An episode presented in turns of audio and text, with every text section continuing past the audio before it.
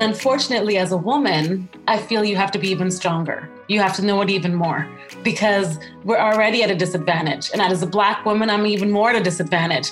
So I have to have those numbers together. I have to be able to articulate them correctly and know exactly what I'm talking about. Because if I come in and say, oh, I, I'm not sure, what did you mean by that? And I know it in my head, but I don't know it on out, they're not listening to you. Are you aware that only 40% of women's wear fashion brands are designed by women? And 14% of the 50 fashion brands are run by women. Here's another fact less than 0.5% of black female entrepreneurs receiving venture capital funding. Black females are at a major disadvantage. My guest today is Stacy Martin. She is the founder and CEO of Stacy Martin Lifestyle, and she is here breaking down barriers and busting through ceilings to bring a much needed change in the fashion industry. Stacy Martin Lifestyle is a Canadian luxe loungewear apparel company that pushes the boundaries of fashion by combining sustainability, comfort, and style in a way that inspires confidence and reinvents the look of luxury. Back in August 2020, Stacy received her first seed funding, and currently she is raising more capital to make her dream a reality of getting her fashion brand to the forefront in the fashion industry. We continue with our journey in this equity crowdfunding podcast series. The goal of this series is to give you insight into this type of capital raising from different angles so you can decide the best strategy for you. Knowledge is power. In episode 105, 106, 107, and 108, which are part of this podcast series, you have learned about the online platform you can use to raise capital through equity crowdfunding, the key pillars you need to have in place for marketing and business finances, the due diligence processes, the team you need to have in place, the legal aspect of raising capital, the type of hybrid financing you can do for your business, and how to create a financial story before raising capital. In today's episode with Stacy Martin, which is the fifth episode in this equity crowdfunding podcast series, you will learn another story from the angle of a business that is in the middle of her equity crowdfunding campaign with Front Funder, an online equity crowdfunding platform based in Canada. Stacy also shared the changes she made in her business before raising capital. This podcast series will help you as a female founder and CEO to understand the benefit, risk, and process of raising capital through equity crowdfunding so you can decide what is best for you and your business. You're listening to Her CEO Journey, the business finance podcast for mission driven women entrepreneurs. I'm your host, Christina Sjahli. If you are new here, a big warm welcome. If we are not connected on LinkedIn, please reach out and say hi because that's where I hang out and share my business finance tips. If you have been listening to this podcast for a while and you are a regular listener, I want you to know I appreciate you. My podcast won't be around without your support. This is a free weekly show where my guests and I want to inspire you to balance between mission and profit, to create an impact in this world, and to achieve financial equality through your business for good. Knowing that women founders, especially people of colors, are in disadvantaged position when raising capital, this means we unfortunately need to be more confident all around. Not only showing confidence in the business vision, but you also want to show confidence in understanding your financial numbers inside out and able to answer how are you going to use the funding? How those funding will contribute to the updated valuation what is your exit strategy? How long before you need an additional capital injection? You are a founder, you are a visionary, the brain behind your business. You are growing your business wearing all the hats. But have you owned your financial numbers? Are you ready to share your vision with the investors, showing that your business is sustainable and profitable, that you can deliver your vision? Don't see your financial numbers as your enemy. Instead, switch your mindset to see financial numbers as a way of storytelling your vision back up with data. Let me share actionable tips on how you can bring your financial story to life so you don't see your financial number as your enemy. Tip number one identify patterns, trends, gaps, and opportunity. Your ability to gather the historical data from marketing, sales, human resources, supply chain, inventory, and production can reveal some stories. For example, are you focusing on the right product mix? Are you spending on the right marketing channel? More importantly, you need to support your historical data with research on the current market condition so you can project for the future. Tip number two understand the key drivers for each business process I mentioned earlier. This is where the stories start to form. Let's use some examples so you can have a vision on how to use key driver to form stories. Inventory turnover is X days. Then you can use this information to start planning for a special sale so you can maintain a low inventory level. If you want to achieve X dollars in revenue in 12 months, then work backward to determine maybe how many salespeople you need to hire if your website traffic is X visitor with a conversion rate of Y, then what would be your estimated online sales for the week, month, quarter, and so on? Do you see where I'm going here? I love what if analysis because it allows businesses to plan ahead and proactively take action to minimize any negative impact. And here's tip number three create your forward looking views and impress your investors. Once you have your historical data, combine your historical data with your vision. Build your financial forecast to answer possible questions from investors. Make sure you are building a reasonable forecast, not too conservative, but not too optimistic either. If you have a plan to raise capital in the future to grow your business for good and you need help to build, maintain, and update your financial forecast so you can have free time to focus on finding and building relationship with the right investors, let's chat. Book a time with me at christinasjahli.com forward slash let's chat.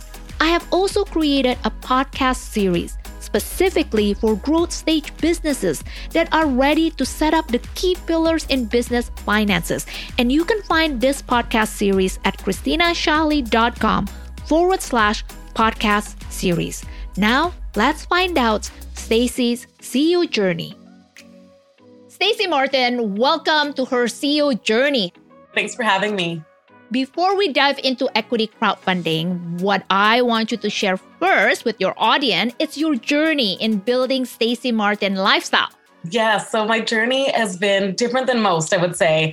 I started my career as a professional performing artist. I danced since I was a little child. And when I was 17 years old, I started dancing professionally. I danced on Broadway in New York City.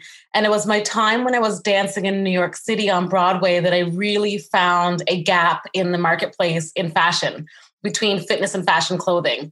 I wanted to make a bridge between those two things because I would see women who loved, loved, loved to be in their fashion clothing, but they were uncomfortable. I'd be living in my gym clothes or my dance clothes, and I was so comfy, but it didn't look good. It wasn't polished. So I thought, what can I make? That would bring these two things together. So I started my own fashion line. I I learned to make patterns. I got a sewing machine. Well, I had a sewing machine as a child, but I brought it back up and I started sewing my own pieces, really made out of sustainable fabrics, sweatshirt and t-shirt fabrics, but designing it in tailored blazers and evening dresses and pencil skirts and wrap sweaters and I started selling it to friends and family. And then I had a local boutique ask if I wanted to sell it in their boutique. And I did that. And that's where it kind of began. So I was selling my company was first called Cania. I've been doing that for about 15 years. We had generated over a million dollars in sales. And it was really, really good. But it was just this year or last year, 2020, in August, when I rebranded to Stacy Martin Lifestyle. And that whole rebrand came because I felt a need to push this further than what it was. It was still a mom and pop shop, even though I was very, very successful, but I needed to pivot and make it more. I needed to bring awareness to the fact that females don't are not normally the business executives. not the ones that you see, that Black females only get 0.5% chance of getting funding, that in the fashion industry, it's predominantly a male run industry and only 14% are females. I got seed investment in August, and now I'm forging forward and I'm doing equity crowdfunding. And that's where I'm at today. Why is necessary for you to rebrand this? Yeah, so there's a couple of reasons. First of all, Kenya is so dear to my heart. I love Kenya. The wording Kenya is actually West African and it means light. So I wanted people to, to find the light that lies within them and to never let their light be dimmed. It still is that, but people can't pronounce Kenya. they would always say Kenya, Kenya, Kanye West. the name was not helping because people couldn't understand it or spell it very easily phonetically. Then, when I was in St. Kitts and Nevis, which is where my family is from, my heritage, I was pitching to do a whole bunch of shows there because they have a, a very big level of celebrities and people that go to travel there.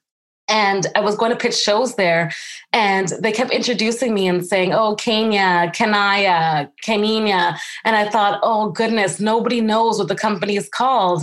And then one of the people introducing me said, "Can I just call you Stacy Martin?" And I thought, oh my goodness, my name is Stacy Martin. you know, um, and you look at big brands and you think of Tom Ford and Tommy Hilfiger and Michael Kors and Betsey Johnson, and you know, you think of these names, and it's it's just a name, and it's a simple name, a name that can be internationally heard from anywhere from different walks of life and they can hear Stacy Martin and understand what that is. Can you share what were your challenges in the early days?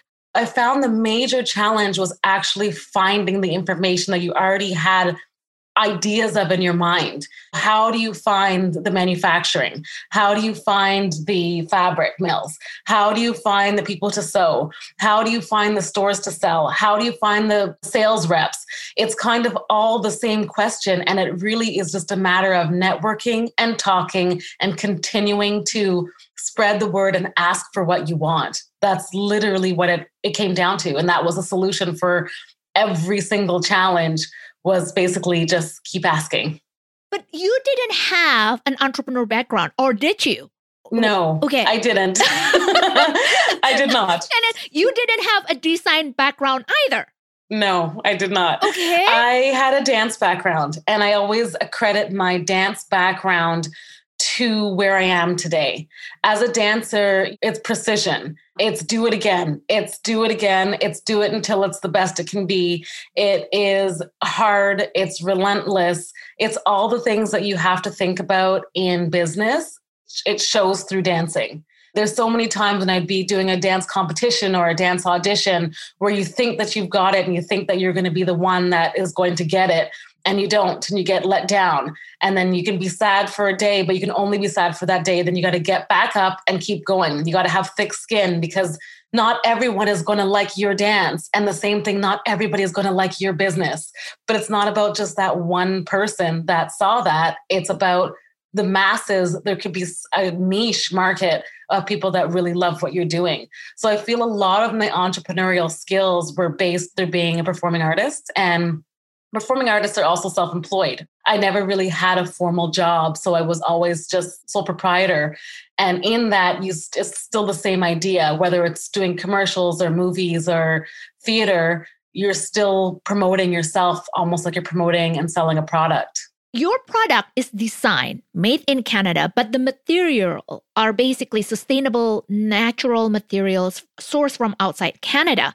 And then you also ensure that it's being produced ethically because you want to minimize impacts on the environment. Now, normally, when you are doing all the good things uh, for people and the planet, you are being responsible. That comes with a cost from the very beginning. So, how did you finance your business at the beginning? Through my dancing. Because I was dancing on Broadway, I did have a fairly good income. I was able to fund myself, to put money into finding the mills, to finding the manufacturing or whatnot.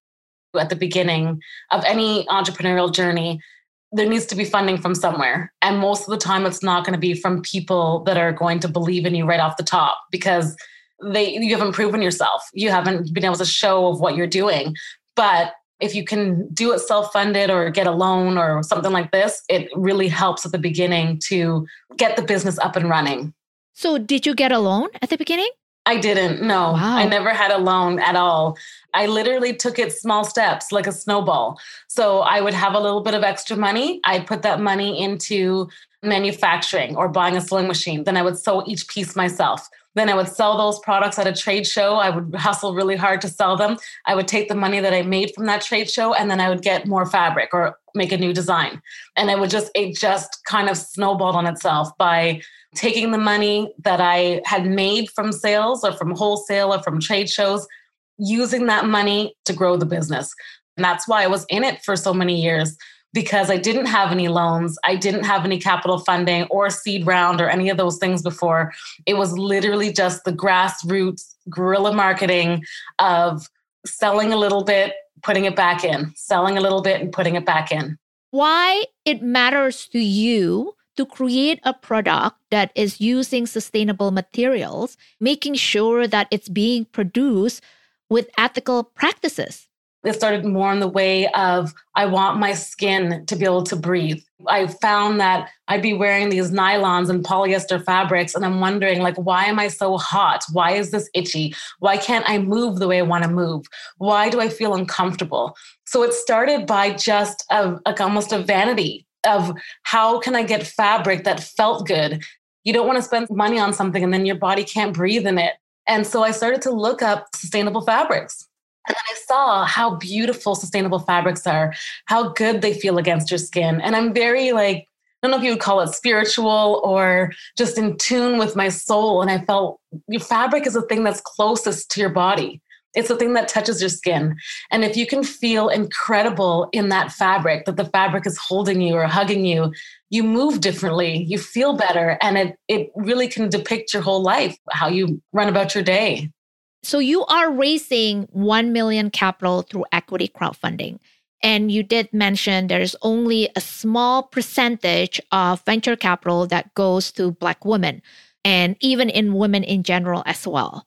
Now, why equity crowdfunding? Why you don't choose to do debt financing or maybe a hybrid? It was basically a thought process of how can I get the word out also build the brand and also build community and buyers for after the brand is funded. But I thought if I could be 18% community owned, then those people, those 18%, to be proud that they're representing this company, proud that they're a part of this company, and they're going to tell their friends, it helps to grow the brand. And there's a lot of new supporters that are thinking, you know what? I would love to support a female entrepreneur, a Black entrepreneur, someone who's looking at sustainability and doing things good for the environment. I want to be part of that 18%. And we thought each and every person that's part of this 18% is now part of the team and they're going to actually extend the word. And that's really what it's about. If I were to get the money from one place, amazing, it's great. But then you have to now do the legwork or more legwork to get that word out after it's funded.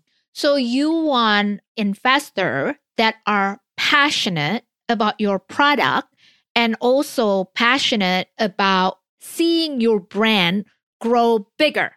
That's exactly it. And I think most people who are, who see me and who know the brand, they just tend to be very much that passion driven investor. Somebody who wants to make a change, somebody who wants to, who sees what I'm doing and says, wow, I've never seen a sweatshirt made like that before. Or why does that dress look so good or feel so good? Or I've never felt fabric so nice.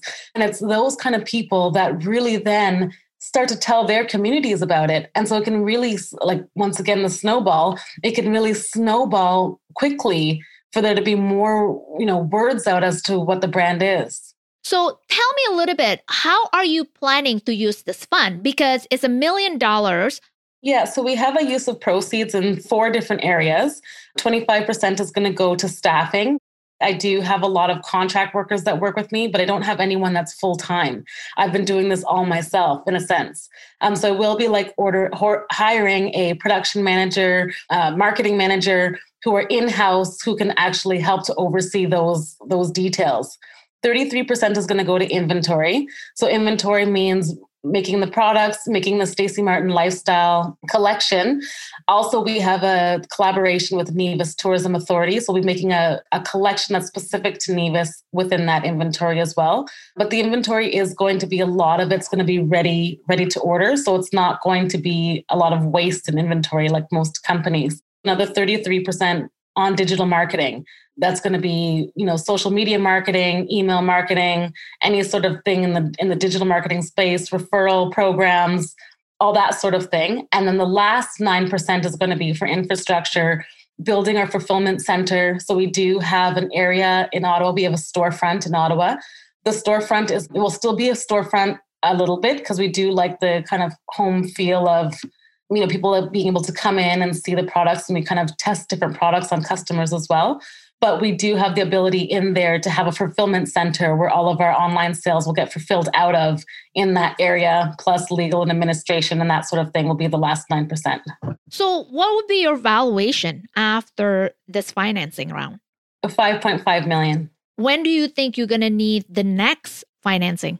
We're looking at doing the next financing in, in about 18 to 24 months but because we're going to be selling right away, it's going to be a little bit different than most companies. Our target goal is to sell quite a bit once we do get up and running. It won't be the same as most companies where they're just building the product all the way from the top because we do have a lot of the information already done. The intellectual property is already there in terms of patterns, fabric mill connections and manufacturing connections. Most startup companies have to spend a lot of time kind of figuring those things out and building what the product is. Whereas we're fortunate to be able to have, from the years of experience that I had, we already have the intellectual property of what the patterns are, knowing which products sell the best, which ones work, which mills are the best. So we can kind of just go to sales right away. Doing the second round of funding will be incorporating a new level into the business, not just doing exactly what we're doing right now. So I want to incorporate a whole new digital space, which I won't tell you fully about, but it's um, really building up the company through the digital process because I feel like going forward into fashion, there's going to be even less and less direct to customer integration, and it's going to be way more just the digital space. Are you planning to expand globally as well, or Stacey Martin is already globally right now? No, right now we do mainly Canada and the US. I do have some customers who have bought from Ireland and this, that from online, but we don't really promote it there. So most people who have purchased pieces from overseas have been travelers who have seen us because our boutique store is in downtown, the heart of the Byward Market. So we do get uh, some customers that are, you know, over there, but we would want to expand by promoting it to international sales. So if anyone asks you what is your exit strategy, stacy what would you say? I would say my exit strategy is to sell it in, in approximately six years. I did put this company together knowing that I would have an exit. I still want to be part of it. I always want to be in it because I feel that a lot of the ideas and the, the sentiments and the feeling I would love to still have input in that. At the beginning of the conversation, you said you have no entrepreneurship background. Now, 15 years later, you're just throwing me all these numbers. I know, like 5.5 million after post financing, and in 18 to 24 months, you already know that your next round of financing, and then you already know your exit strategy. When you are approaching any investors, or even you are approaching lenders, you are basically marketing your business. You are marketing yourself, you're marketing your vision. But behind those marketing, there are financial numbers that you need to know at your fingertip. So when you are being asked, you know right away, you can be confident. Now, how did you learn all these financial numbers and the understanding of your financial numbers? To be honest, naturally as a child I always loved math. And i think it was a it was one of the subjects that i quite liked and i just it, it kind of just stuck with me. I didn't realize when i first started kenya how much of this information i just had in my mind. I would know the meters of fabric how much it cost and how much it would cost to make each garment. For example if a fabric costs you know $10.90 and we need to have four meters of that fabric, then how much the cost needs to be four times that in order to sell it to get a profit, knowing that if we did wholesale, my mind would just naturally do it. That's kind of the way that I I just operated for the whole 15 years of my business. Two years ago, I would say, let me go with a backstory. In 2015, I did Toronto Fashion Week, and a gentleman named Adam Myron was at the show and he was watching me at the show. By 2017, I did New York Fashion Week. He had heard about that as well. He had followed me on Facebook and had seen kind of my growth. Adam is one of 100 Canadians to have started a business and in six years made a billion dollars. So he was watching my hustle and my drive, and he had approached me to invest in my company. So, fast forward since 2017, for the last two years now, Adam has been my business advisor. So, we meet every week and he basically advises me on all of these different things. So, a lot of the things that I knew already, he had me now put them into what does that really mean in business? I didn't know what it was, like the margins. I know them now. Back then, I only knew them based on my kind of paper towel math where I would just know how to do it. Where he was like, that what you're doing right there is a margin, you know, and that what you're doing right there is the valuation of the brand. So I did it naturally, but he kind of gave me focus onto what that is. Then I hired a CFO this year. Part of the use of proceeds with the seed capital um, was to hire a, a virtual CFO what we did was it was kind of a joke, but we said, you know, just lay Stacy down and let download her brain because she has all the information in there, but it doesn't have a place because I didn't know how to compartmentalize it. I didn't know how to where to put it or what that meant, but I knew what I was doing. So with the C- CFO, we were able to now look at all the numbers and know that this is what you were doing when you were doing that and this is what this was when you were doing this and the thing is, you know, at the beginning it was a bit scary because I thought, I don't know numbers. I don't know, you know, Google Sheets and spreadsheets and all this business lingo. But once you learn it and you know it, you don't forget it. It's like one plus one is two. It's always two. It doesn't switch. And I think, you know, for any entrepreneur who might be listening, don't be afraid of it. Don't walk away from it. You know, you really can learn so much so quickly. If you would have asked me these questions about exit strategy and projections and valuation just even two years ago, I wouldn't have been able to answer those questions the same way. Whereas now I know my use of proceeds. I know the four, you know, the four parts of what that's going to be and the percentages of what those are and what the margins are on the close. And it's it's empowering to know it. It actually feels quite good. So I encourage anyone to to really really look into it and that's the thing that changes business. That is business in the end. That's really what it is. Yes, it's very interesting that you said that you have everything in you, in your head. You were doing it in your head and then that's absolutely what your virtual CFO basically bring to the table. Like basically sit down with you and then say, okay, let's run through the number. Let's build this business model. Let's build this forecast and let's know your cash flow so we can make this a successful brand. Can you give an example, the immediate benefit that you can see by hiring your CFO back in August, I would say? The immediate benefit is being able to know what I just said because anyone you go to at any level of financing, if you don't have the answers to those questions, they're not going to take you seriously. So I think even before looking at the benefit of, you know, knowing the margins and saving money and, you know, tax benefits and all these things you can say, yes, there's so many more benefits. But just at the grassroots level, just knowing what those things are, it just empowers you because people won't take you seriously in the business world if you don't do it. And unfortunately, as a woman, I feel you have to be even stronger. You have to know it even more because we're already at a disadvantage. And as a Black woman, I'm even more at a disadvantage. So I have to have those numbers together. I have to be able to articulate them correctly and know exactly what I'm talking about. Because if I come in and say, oh, I, I'm not sure, what did you mean by that? And I know it in my head, but I don't know it on out, they're not listening to you you don't have a second chance. Yeah, because I think one of the benefit is that once you put all your vision into the numbers, you know exactly when you're going to have like a cash flow gap, when you need the financing, what is the value of your business if you use the fund to grow it because technically all the breakdown you just provided about creating a 33% digital marketing and then you have like 9% to infrastructure which is your fulfillment center it's all to bring in revenue but at the end of the day when you bring in the revenue you also need to understand how are you going to invest your money, especially for your business, because you care so much about sustain- sustainable materials. And then you also want to make sure that you are running a business that care for the people that works in it, that is investment. And sometimes you don't see the profitability right away. And then as a business owner, if you think that you're putting investment and then you're gonna get uh, the return of investment in 12 months, it may be longer.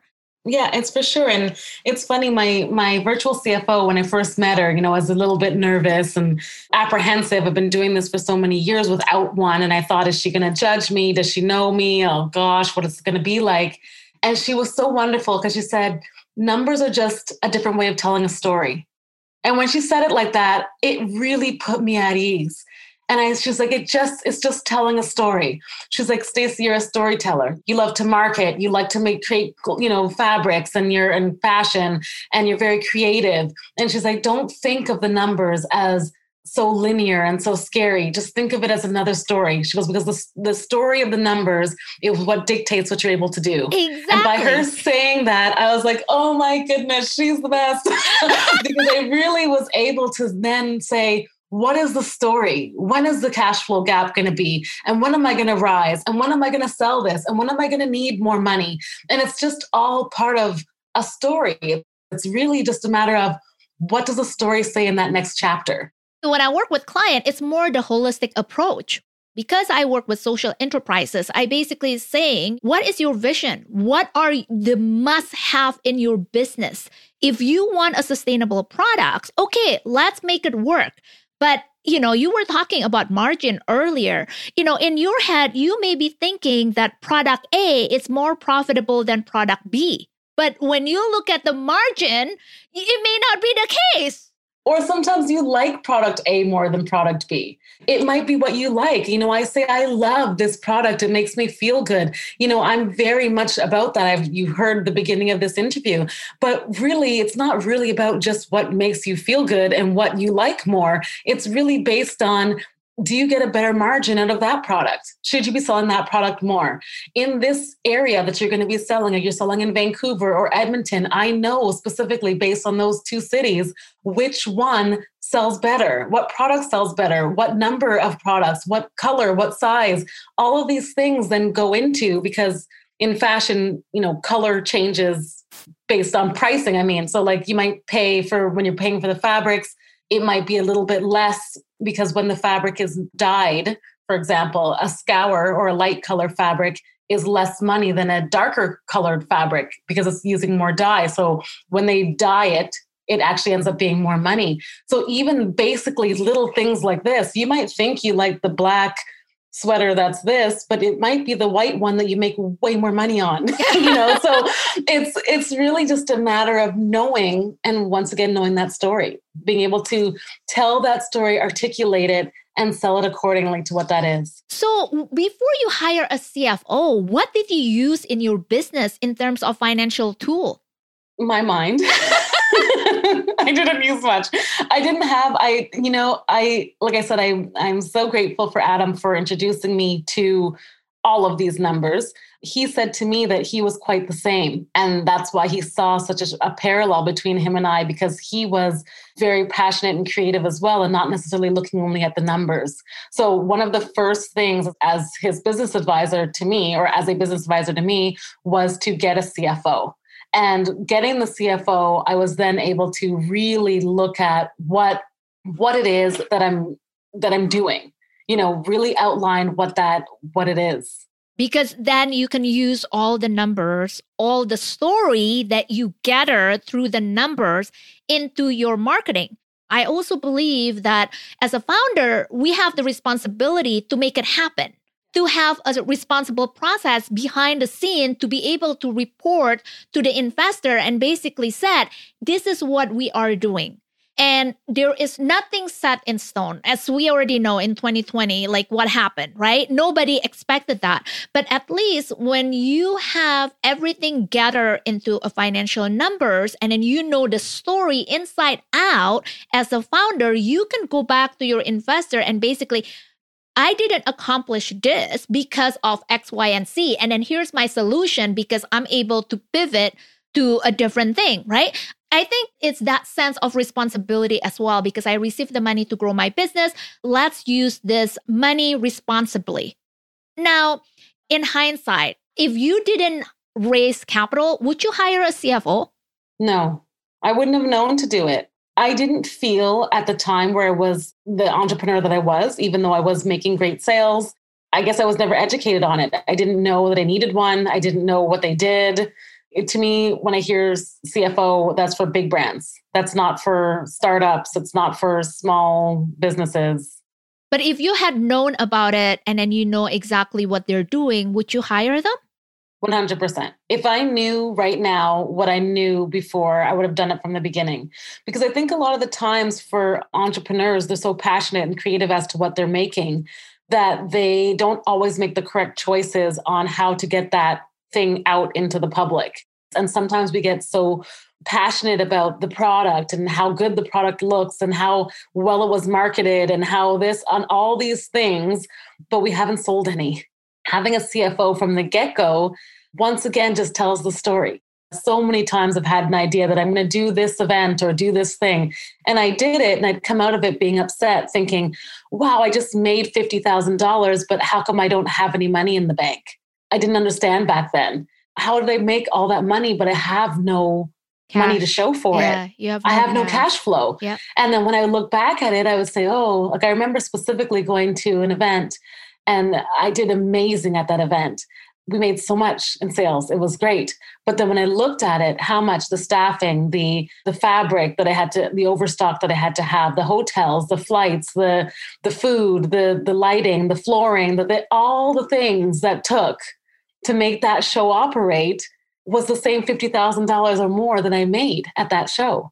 Maybe there was another way that I could have stayed home and, and sold two things and made more money. You know, so really it comes down to it's not all the beautiful, wonderful things that we always think about in, in business or the, in sales of business or marketing. It's based on what do the numbers actually reflect? Because that's what the story tells that's when you see can this company sustain itself or not and i think you know we were talking about the investors and yeah we don't know nothing is for certain i would love for people to invest in my company that'd be incredible i'm saying things that i would love for you to follow and guide and know but it might not work out that way but what i do know is that with a cfo and with the knowledge that i have that i can pivot and that's the really big important thing. If something happens that wasn't, it's like imagining you're going one way down the road and now there's an accident, you have to turn the car to a different way. Mm-hmm. Having a CFO allows you to drive that car, you see the accident, you know the different route you can take. You can look at the map and say, okay, great, we're still getting to this destination. We now just have to take another route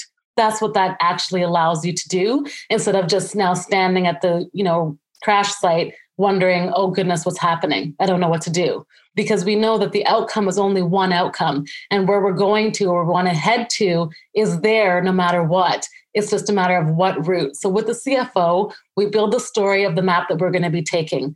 That's the map that we want to do. If we get into a roadblock, we take another road, but we're still going to get to that level. And so I think it gives assurance to any investor to know that, wow, she doesn't just have one one road. It's not just one way because you know COVID can happen. Anything can, anything can happen. But when something happens, it's not the end of the world if you know how to shift and take a different route to go to the same place. So, with 2020, what happened with COVID? How did you pivot your business? It was detrimental. I was doing Kenya at the time, my startup, and when I was doing it, everything closed. My storefront closed. I still have the store, but I had to close the store. I do public speaking that closed. I did a special events, they closed, trade shows closed, everything. Everything that did all revenue sources closed. I was lucky to have money, so I was able to sustain myself at the beginning, and I really felt like how am I going to do this? Because I didn't have a CFO at this time I didn't have any way to sell the product. I was doing online sales, but not hugely. And I knew that I was already in the middle of rebranding Stacey Martin. So I didn't know what to do. But you know, it ended up being that unfortunately, after George Floyd was killed, I realized that I have a bigger purpose. This is more than me. This is not just about myself and my brand. This is about the diverse community. It's about bringing awareness to Black businesses that don't have the opportunity. It's about bringing awareness to females. It's about bringing awareness to sustainability. All these kind of my social conscious mindset just kind of fired off. And I thought, I have to do this.